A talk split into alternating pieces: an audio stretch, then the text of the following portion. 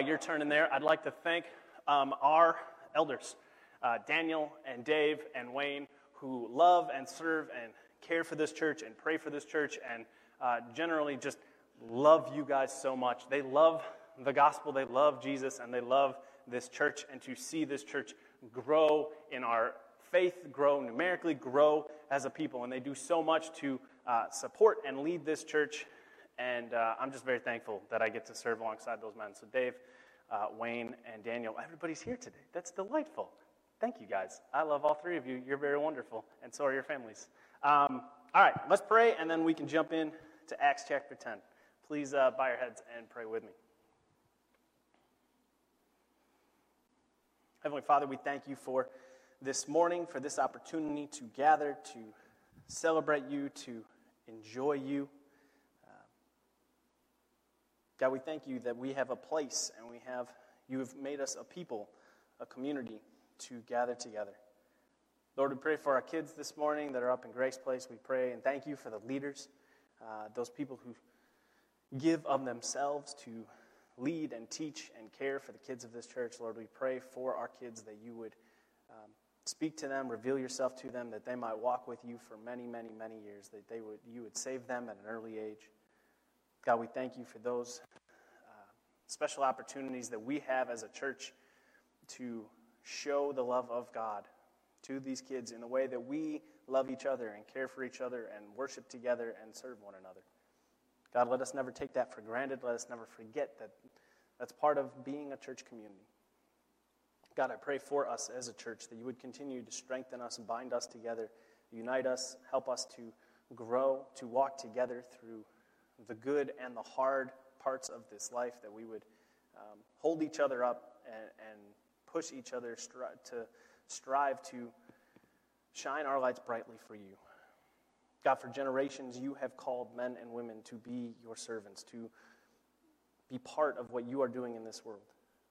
And Lord, we believe you are still calling us to join that great work that you are doing here. You don't need us, but you call us and invite us to be part of what you are doing in this world to renew and restore and redeem things. Help us today, Lord, to gain a clear vision of your call on our lives, to be reminded that we are called to be the lights of the world. Help us today to develop a deep dependence on the reality of your sovereignty and love as we seek to reflect you to, reflect you to this world. God, as I preach this morning, let the words of my mouth and the meditations of all of our hearts be glorifying to you.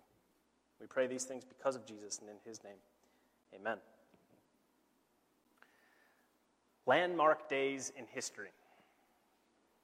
We could talk for hours and hours and hours about the major milestones, the major events, even just in American history, let alone worldwide history. You have things like in 1440 when the printing press was invented, it changed things.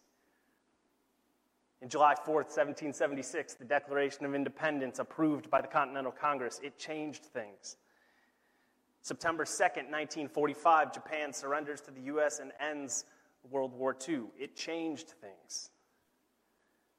And of course, July 21st, 1969, the first person walks on the moon. It changed things for us. And if we're going to talk about major landmark events that changed the world, August 9th, 1988, the first night game at Wrigley Field happened. It changed things for us. Things are forever changed by landmark moments. And I know multiple times as we've been studying the book of Acts, we've gone through these first nine chapters, I've talked about the impact and influence certain events have had, the ripple effect we've talked about as things have spread, as the gospel has gone from this little group hiding out to growing in Jerusalem, to spreading out into the surrounding areas. And over and over, I've talked about this ripple effect and how these things have lasting impact. And I'm going to ask you one more time to allow me this morning to make the point that as we cover chapter 10 here this morning, it revolves around some groundbreaking, life altering decisions and events that will forever change what it means to be a child of God. That's what we're studying this morning. Let's jump in. We're going to jump into chapter 10. I'm going to start in verse 1 and then uh, we'll go from there. So, Acts 10, starting in verse 1. At Caesarea, there was a man named Cornelius, a centurion of what was known as the Italian cohort, a devout man who feared God with all his household gave alms generously to the people, and prayed continually to God. About the ninth hour of the day, he saw clearly in a vision an angel of God come in and say to him, Cornelius. And he stared at him in terror and said, What is it, Lord? And he said to him, Your prayers and your alms have ascended as a memorial before God.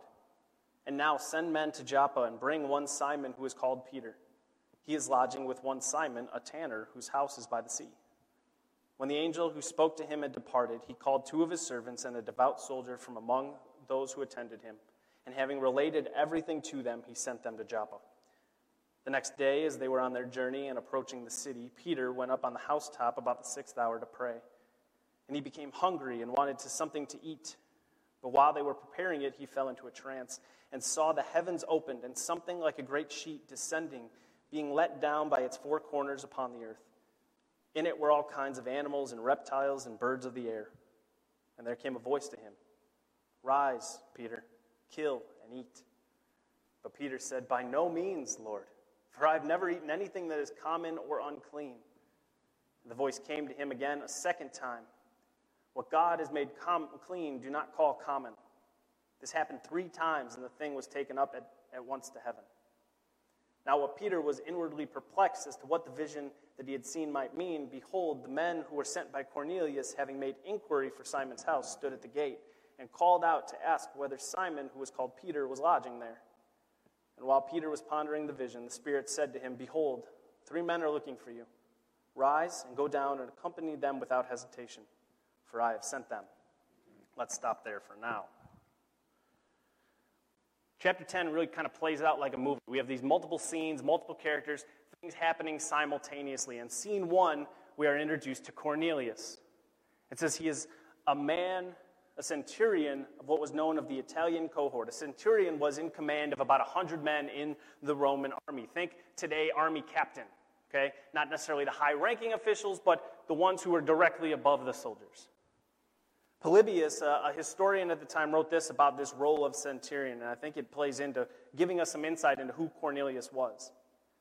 He said, Centurions are required not to be bold and adventurous so much as good leaders, of steady and prudent mind, not prone to take the offensive or start fighting wantonly, but able, when overwhelmed and hard pressed, to stand fast and die at their post. Consistent, dependable leader of many men. That's what this role required. That's the kind of person Cornelius was.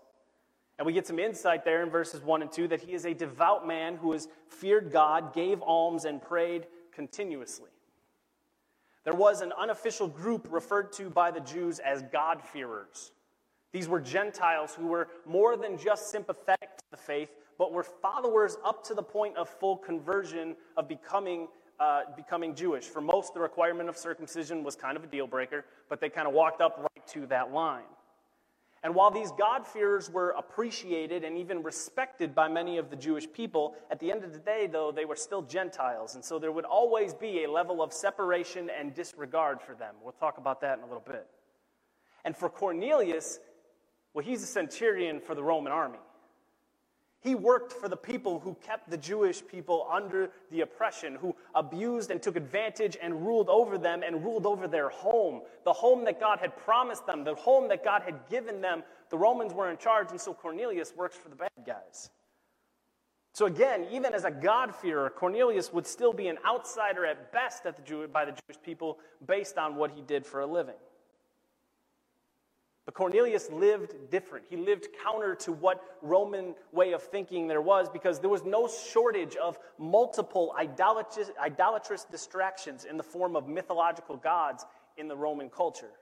But he instead chose the monotheistic Judaism and the God of Israel to follow. Now, based on the description of his life, the little bit that we get to see of him, he, he does really walk in every way as a follower of the God of Israel short of circumcision. He was humble, he gave and supported others, and he prayed regularly. And it's this component, his regular commitment to prayer, that shows up as vital in this passage. It says in verse 3 he was praying at 3 p.m., known as kind of the Jew, one of the hours of the day where all of the Jewish community would kind of shut everything down and go to the temple to pray or go be together to pray. And so while he wasn't in Jerusalem, he was still praying at that hour. And while he is praying, Cornelius gets a vision. An angel shows up and calls his name out. And we see in verse 4 Cornelius' reaction. He stared at him in terror and said, What is it, Lord? His response is another example of his seemingly genuine faith because it's terror and openness.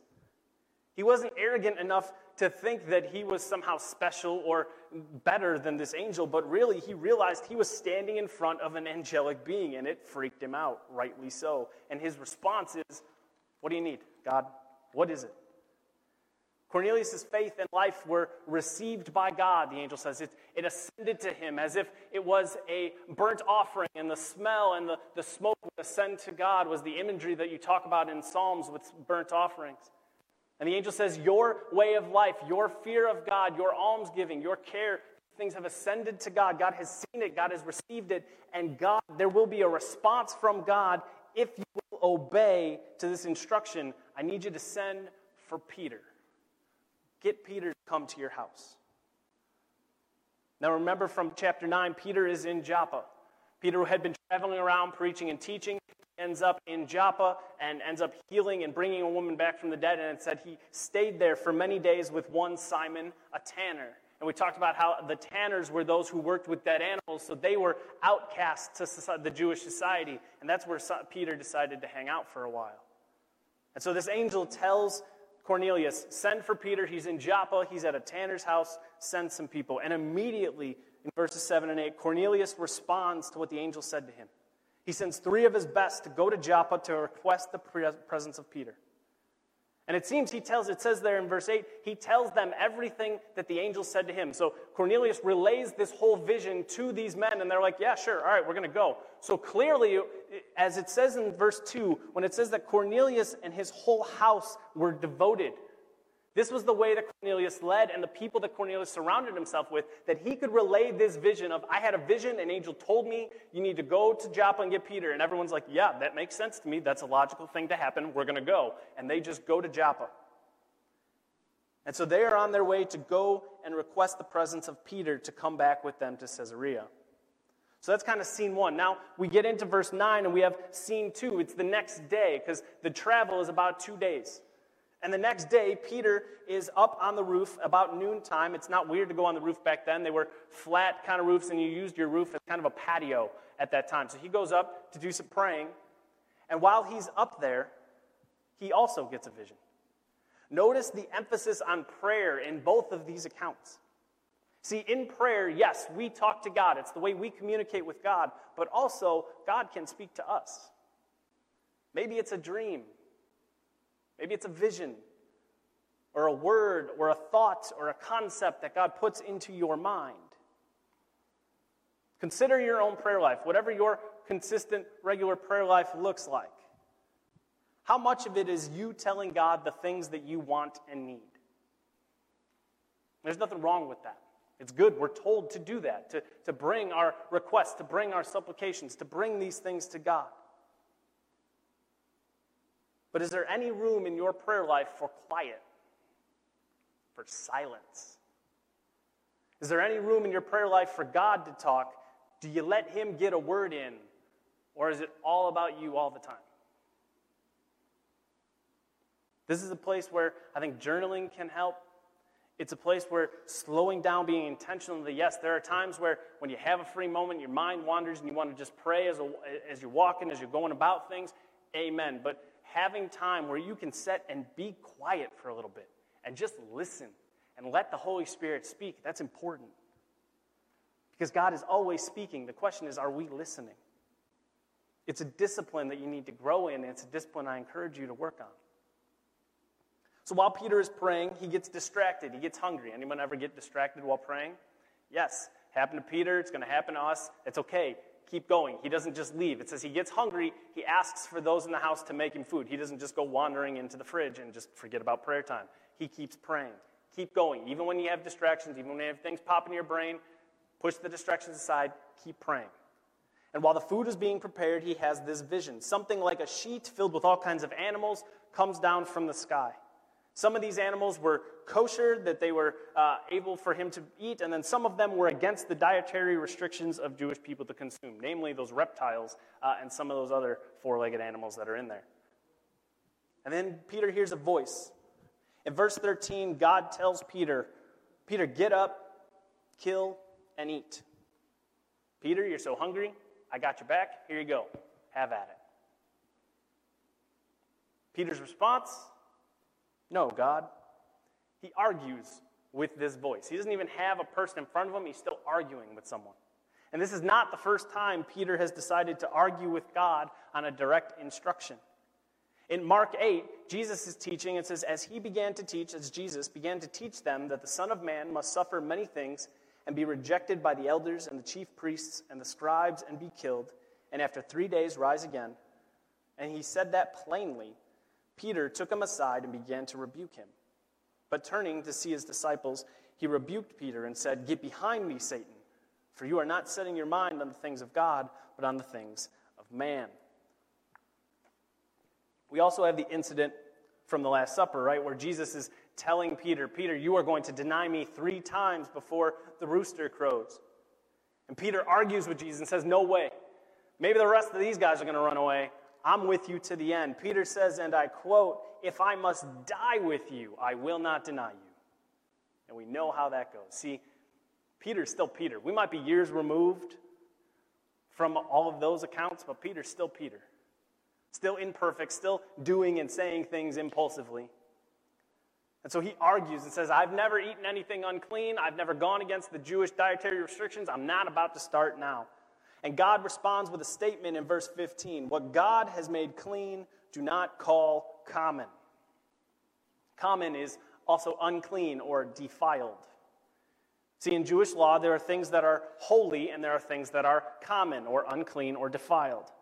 Something holy becomes common, defiled, and unholy when it comes into contact with the common thing. So we have holy things. When they come into contact with the common things, the holy thing becomes common, becomes unclean. And the only way for it to go back to being holy is through rituals and sacrifice. The same with people. If you engage with something common, something unholy, defiled, then you have to go through rituals and sacrifices and go to the temple and get yourself clean so that you can once again participate in the community.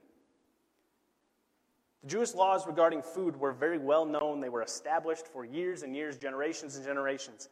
And even this is an issue that Jesus and the Pharisees got into in Mark 7, if you're looking for something to study this week. Mark 7, Jesus has a very similar kind of conversation back and forth with the Pharisees regarding food. But what God is doing here is not really about food. I think it's about food because Peter was hungry, and so God, being the master teacher that he is, used the situation. But this isn't about food, it was much bigger than that. It was much bigger than what goes into a person's stomach because God is not worried about, while He cares about what goes into our stomach, God also cares about our heart. And that's what, what God is getting at. Three times this vision happens where the sheet comes down, God tells him, Rise, kill, and eat. The sheet goes up. Why does it happen three times? Repetition is important. Repetition in close proximity is really important. And this message that God is trying to communicate to Peter is really, really important. Because again, it wasn't just about whether or not Peter was going to have bacon for breakfast. This was about something much bigger than that.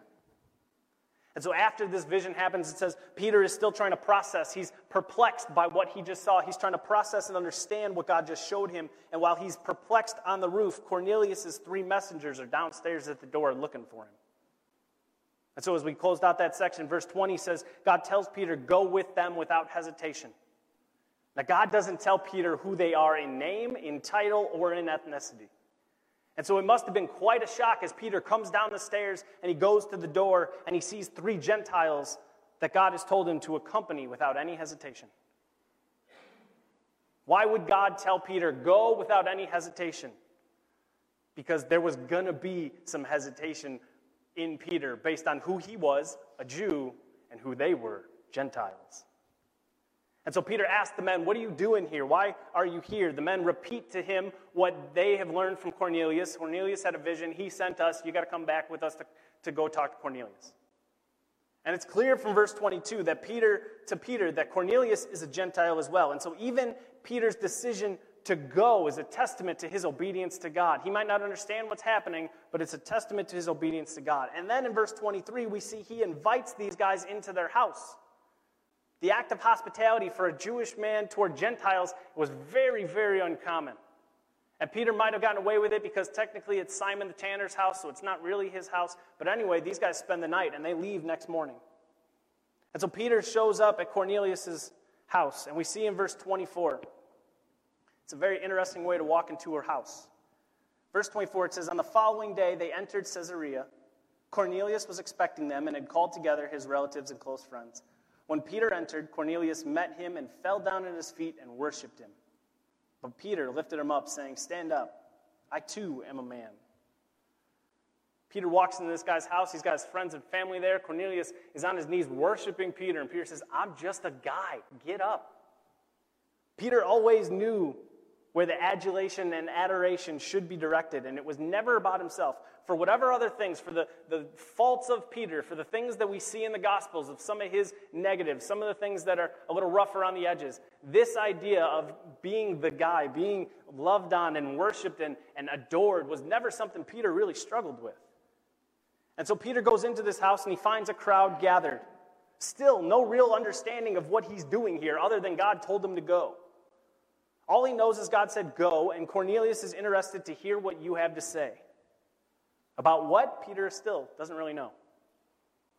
But what Peter does know is something that he addresses in verse 28, and that is the very serious Jew Gentile separation that existed. verse 28, Peter says, You yourselves know how unlawful it is for a Jew to associate with or to visit anyone of another nation, Gentile. But God has shown me that I should not call any person common or unclean. In some ways, it is kind of difficult for us to really consider the gulf of separation that existed between Jews and Gentiles. The new, see, the Jews knew very well they were God's chosen people. And for a long time, that was seen as a gift, a gift of grace from God. The fact that God would choose them unearned, they didn't do anything, God picked them they realized that's grace. They got something they didn't deserve, they didn't earn, but they welcomed it. But over time, it became an area of pride to an unhealthy degree. Instead of humbling them as it should have, their election by God was turned in most of their minds into a thinly disguised spirit of favoritism and superiority over everybody else. Even though prophet after prophet spoke of the day when the concept of God's people would extend beyond the people of Israel, still they held on to this we're a little bit better than everyone. In Genesis 12, God makes the promise to Abraham. He says, I will make of you a great nation, and I will bless you and make your name great so that you will be a blessing. I will bless those who bless you, and him who dishonors you I will curse. And in you, what's that next word? In you all the families of the earth shall be blessed. Isaiah 56, the prophet says, Do not let the son of the foreigner who has joined himself to the Lord speak, saying, The Lord has utterly separated me from his people. Nor let the eunuch say, Here I am, a dry tree. For thus says the Lord to the eunuchs who keep my Sabbaths and choose what pleases me and hold fast my covenant, even to them I will give in my house and within my walls a place and a name, better than that of sons and daughters. I will give them an everlasting name that shall not be cut off. Also, the sons of the foreigners who join themselves to the Lord to serve him and to love the name of the Lord, to be his servants. Everyone who keeps from defiling the Sabbath and holds fast my covenant, even them I will bring to my holy mountain and make them joyful in my house of prayer. Their burnt offerings and their sacrifices will be accepted on my altar. For my house shall be called a house of prayer for all nations. Hosea 2:23 and I will have mercy on no mercy and I will say to not my people you are my people and he shall say you are my God. Zechariah 14, 16. Then everyone who survives all of the nations that have come against Jerusalem shall go up year after year to worship the King, the Lord of hosts, and to keep the, fe- the Feast of Booths. See, the people knew that the promise, what the prophets had promised, that a day was coming where the knowledge of God would cover the earth, when all of the earth would worship God, when this spirit would be around all mankind. But what the Jews came to think and came to interpret that as is that in their minds and hearts, everyone else in the world was going to become Jewish. They would all become like them. Because in their minds over time, to be pleasing to God, one had to be a Jew. To enter eternal life and have this relationship with God, you had to be Jewish. It was a toxic misunderstanding of God's word that would show itself in a form of racism and spiritual self righteousness. There were multiple vile words and phrases that the Jews would use to speak about the Gentiles. Their favorite was to call them dogs. And when they said dogs, it wasn't dogs like the dogs that you guys have at home right now chewing on your sofa, like cute and furry and nice. We're talking like wild, stray dogs full of diseases, wild beasts for all intents and purposes, disgusting and gross. That was how the Jews referred to the Gentiles, and that was the most common, the kind of nicest one. They thought of them as unclean, unworthy, and interacting with them was just unnecessary. But see, this was not the case initially. Peter even says here it's unlawful, it wasn't in the law. This hatred and disrespect and discrimination developed over time. It was birthed out of this idea of what they call hedging the law. Because the law says you can't th- eat things that are unclean. You can't be around things that are unclean. And so what happened over time is the rabbi said, okay, God said we can't eat things that are unclean. We can't eat pork. And so instead of just avoiding eating pork, we're going to avoid even interacting with the people who eat pork. We can't touch things who are un- un- unclean, so we're just not even going to go anywhere near those people who are unclean. You combine that with this misguided notion that to be in a relationship with God, you had to be Jewish, and the ego and arrogance and vile hatred got mixed into the culture and the fabric of the people where their racism wasn't even seen as racism. It was just, this is just the way God, God wants it. And it wasn't. There was this we are better than them mentality of treatment towards the Gentiles built into the very foundation of Judaism over time, which obviously in turn colored the ways that the Gentiles saw the Jews as arrogant, self righteous, angry, mean people.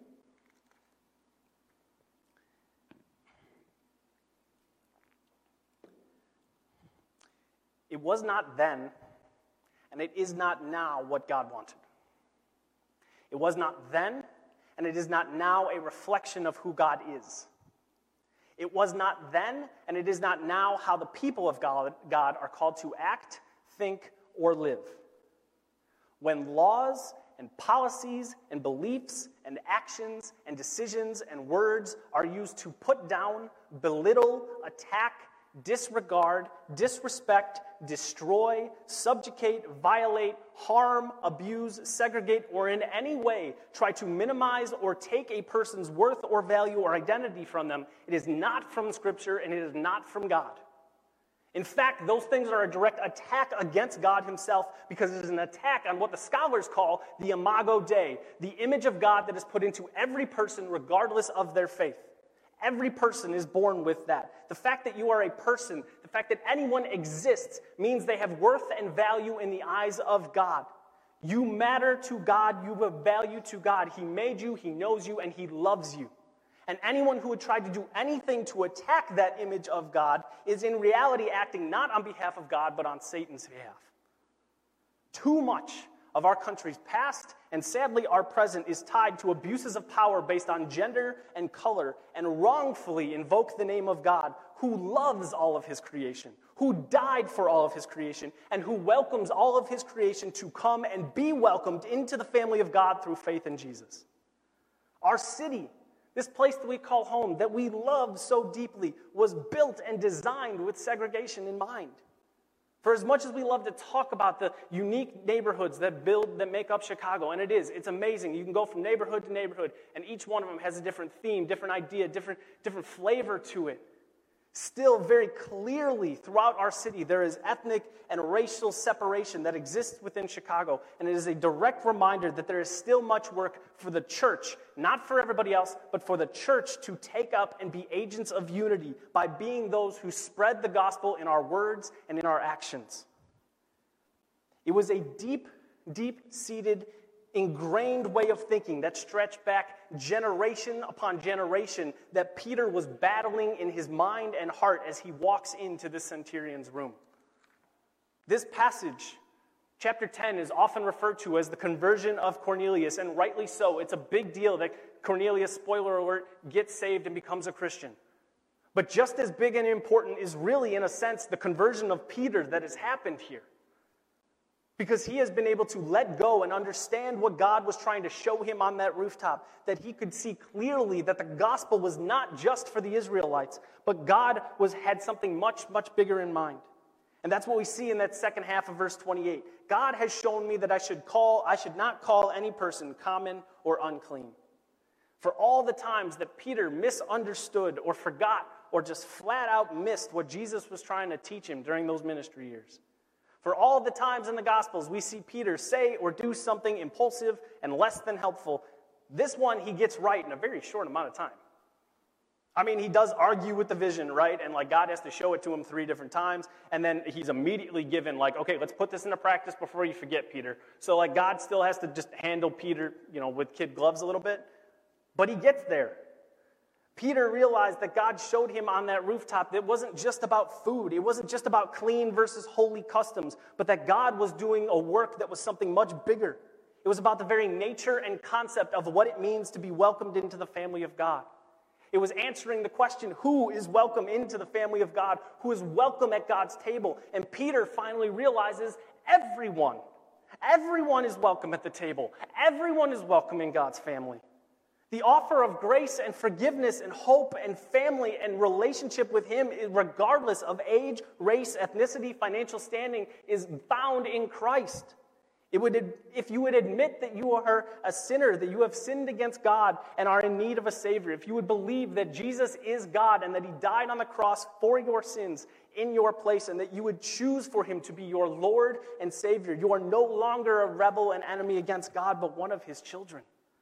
The good news is of great joy for what people? All people, that the Savior of the world has come into this world that He created to die for us while we were actively rebelling against Him, so that we might experience grace and forgiveness and new lives full of joy. Peter might not fully understand all of the implications just in this moment. And we even know from Paul's letters to the Galatians that Peter backslides in this very issue later on. But for now, he is responding to what he knows. He's making decisions in real time, trusting God's leading. And so he goes to Cornelius' house without delay. And he enters not only into a Gentile's house, but a Roman guard's house.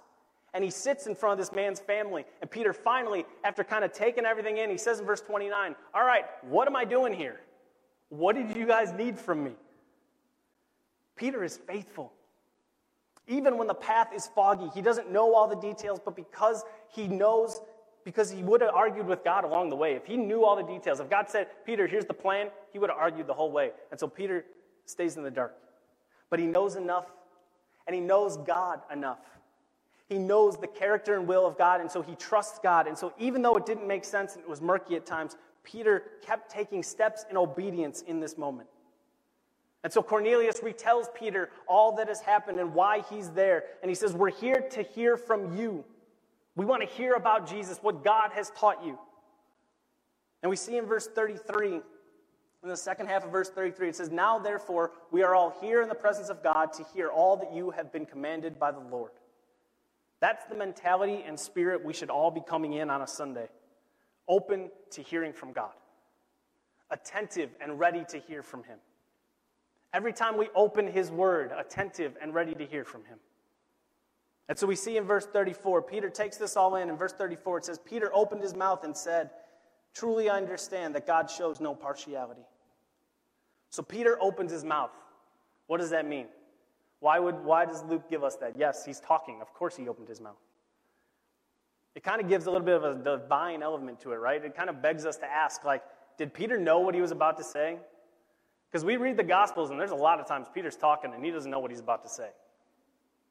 Or was this like he opened his mouth and God just kind of like made him a ventriloquist dummy and just spoke through him in this moment? I don't think it's quite that. This phrase opened his mouth and began to talk. It's used a few times in the New Testament, and when it's used literally like it is here, it adds some severity and gravitas to the situation. Basically, something important is about to happen, something important is about to be said. And so Peter takes this deep breath and he opens his mouth and he begins to speak. The group wants to know all that Peter has been commanded by the Lord. So Peter starts with his most recent lesson one he's still in the process of learning and understanding in that moment in verse 34 and 35 that God shows no partiality, but in every nation, everyone who fears him and does what is right is acceptable to him. God shows no partiality. Your race, your ethnicity, your education, your family tree, your legacy, your bank account, when it comes to your standing with and before God, these things are of no importance to God because God does not play favorites. Now, Peter is not saying in these verses that good people don't need to, they just need to fear God and they don't need anything else. You still need to put your faith in the life, death, burial, and resurrection of Jesus for the forgiveness of your sins to be brought into the family of God. What Peter is saying is that truly all people are worthy to hear the gospel and welcome to receive the gospel. And so, to those who would rightly understand the sovereignty and majesty of God and act in righteousness, those who are searching, He's going to show up. As Jesus said, if you come looking, I'm going to show up. If you come knocking on the door, the door will be open to you. There's nothing that is keeping anyone from hearing and accepting and believing the gospel. And today, that same, truth is reality. There's nothing keeping any of you this morning from hearing and accepting and believing the gospel and becoming a Christian and then being welcomed into the family of God.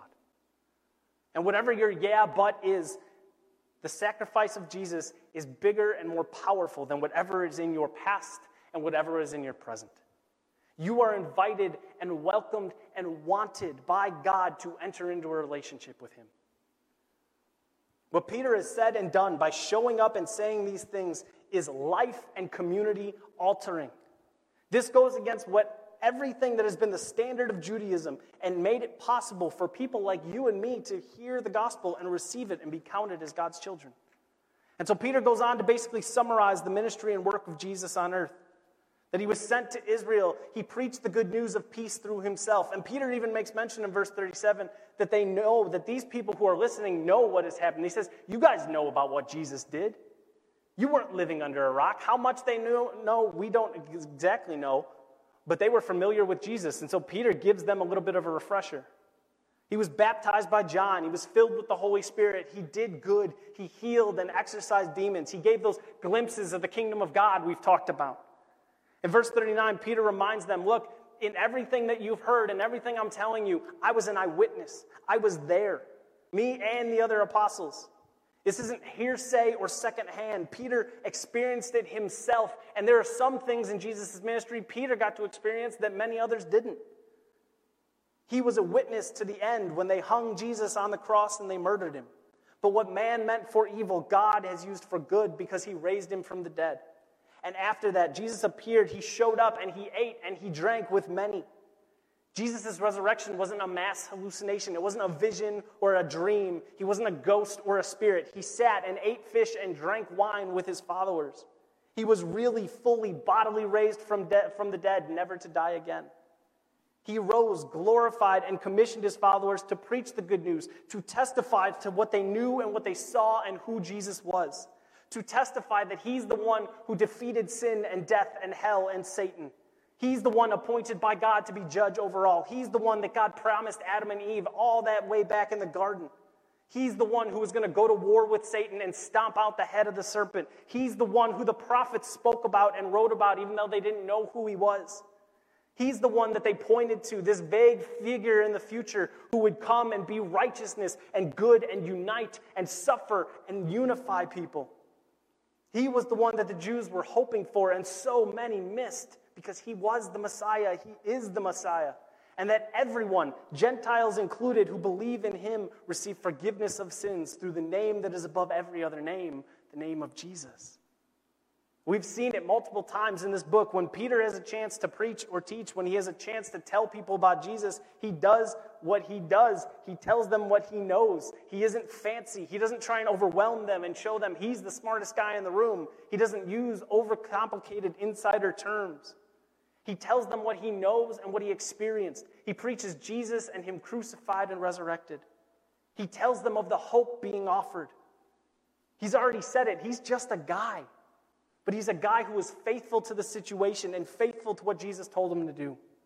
Even when he couldn't see or understand it, and it flew in the face of what he knew, what he was what was built into him, the sin that he had to repent of in real time, he stepped into the moment and God used him. And even in verse 44, I love this. While Peter was still saying these things, the Holy Spirit fell on all who heard the word. And the believers from among the circumcised who had come with Peter were amazed because the gift of the Holy Spirit was poured out even on the Gentiles. Peter's not even done. He's not even wrapped up. And while he's still sharing the good news and talking about Jesus and talking about how much life change is happening, eventually, evidently, hearts are changed, faith was had, the Holy Spirit falls on these people. They hear the gospel, and they believe. They didn't even get, he didn't even get to his big crescendo ending. The guys who had traveled with Peter are amazed at what they're seeing because these Gentiles, these foreigners with no law and no morals and no exclusive relationship with God, they're now speaking in tongues and glorifying God, and it looks like it did on Pentecost. Much of the same things that happened in chapter 2 of Acts in Pentecost here, one commentator calls this the Pentecost of the Gentile world. They're having a tangible manifestation of the Holy Spirit, a sign and symbol to Peter and those who were with him from Joppa that this was real and this was God. And in that moment, in that house, everything changed. And so much like Philip and the eunuch, we saw Peter says, okay, well, these guys got faith in the Jesus. They clearly have the Holy Spirit. So let's go find some water and baptize them. And that's what they do. And Peter stays with them for some time, probably answering questions and, and, and celebrating what has happened here. Landmark days, landmark events, the things that change history moving forward. This was one of those days. While it had been spoken of by the prophets and taught by Jesus, here finally we see the impact and reality that the gospel is for all people. That anyone who believes, anyone who seeks Jesus will find him and find grace.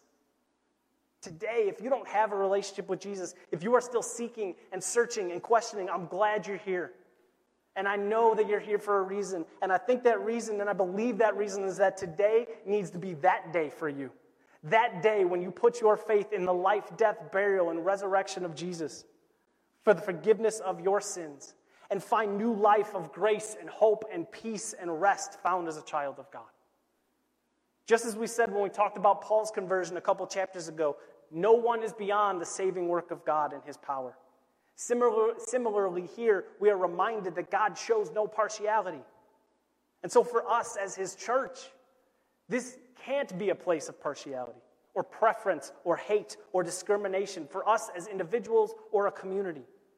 Because we as Christians are not the gatekeepers of the kingdom of God. We are the lights that illuminate the road to God for those who walk in darkness. Every Christian who is not of Jewish descent can trace our faith back to Peter sitting in this house with Cornelius and his family. Because that happened, this right here is happening. We can't be the people who keep others from experiencing the gospel, but rather we need to be overly generous and not hold back from anyone the good news that we have to share. Do not give up on people.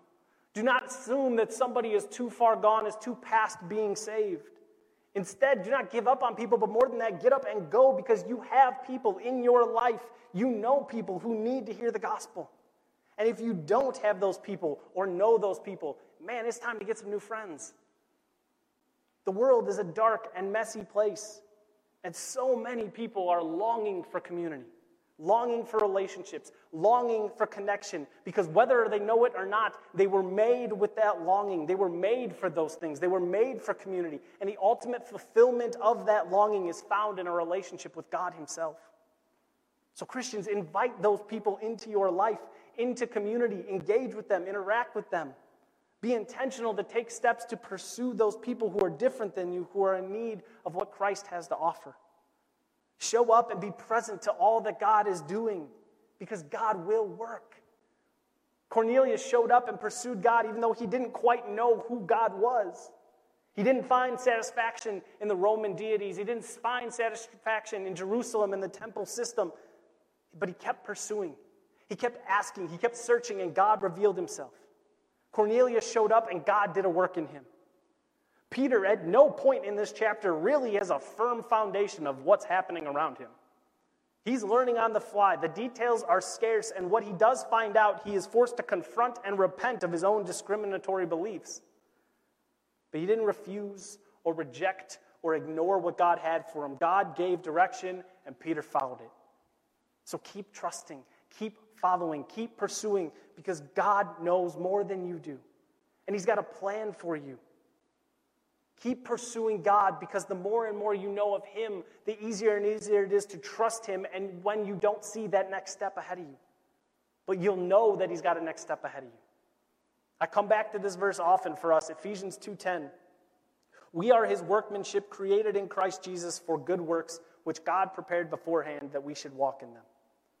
The opportunities are already set up by God the chances to do good work, to glorify Him, to be part of seeing other lives be changed, the chance to point others to Christ so that they can get a taste of what you already know is the bread of life. Those things are already set up ahead of time by God. God is at work right now, orchestrating and arranging meetups and interactions. We don't always get the details up front, we don't always get the full picture. But if you are willing to show up, if you are willing to trust God's leading, He will do a work in you and through you. And you will have the joy and privilege to be part of seeing firsthand God redeem and restore and renew this world. Show up and be present, and God will work through you. Do not give up on people, but instead go and pursue them because the gospel is for all people. And if you are willing to be used by God to be a light in the world, you might have the chance to be part of somebody else's landmark day. Thanks be to God that He doesn't play favorites, that He invited us into His family. And there is still much, much more room at the table. So, who in your life do you know that you can invite to meet Jesus? Let's pray.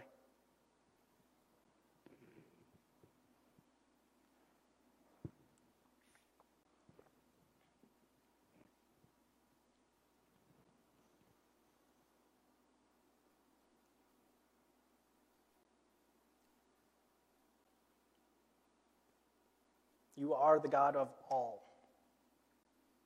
You made all, you sustain it, you keep it moving, you created all of us, and your gospel, your truth, your grace, your forgiveness, your hope, it is for all people.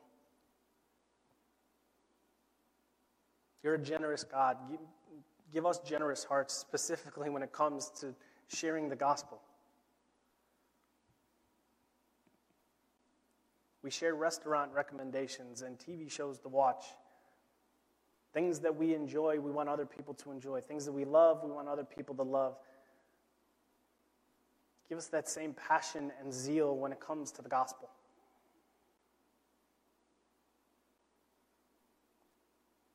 God, help us as a church, as individuals, and as a community to be agents of unity, agents of grace and hope and forgiveness and love in a world, in a city that is broken and hard and dark and painful at times. Because we have a message of good news, not a message of conflict. We have a message of good news of great joy. That you gave us hope, that you give us a way to have a right relationship with you, that you give us a way to have a full and complete life now, that you give us a way. You are the way.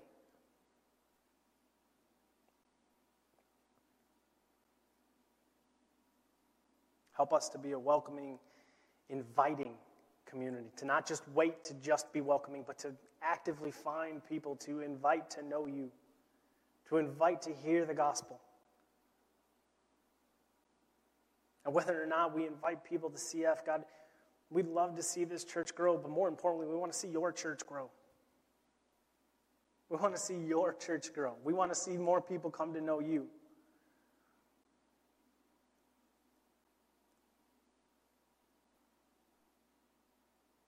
God, I pray that you would give us opportunities this week.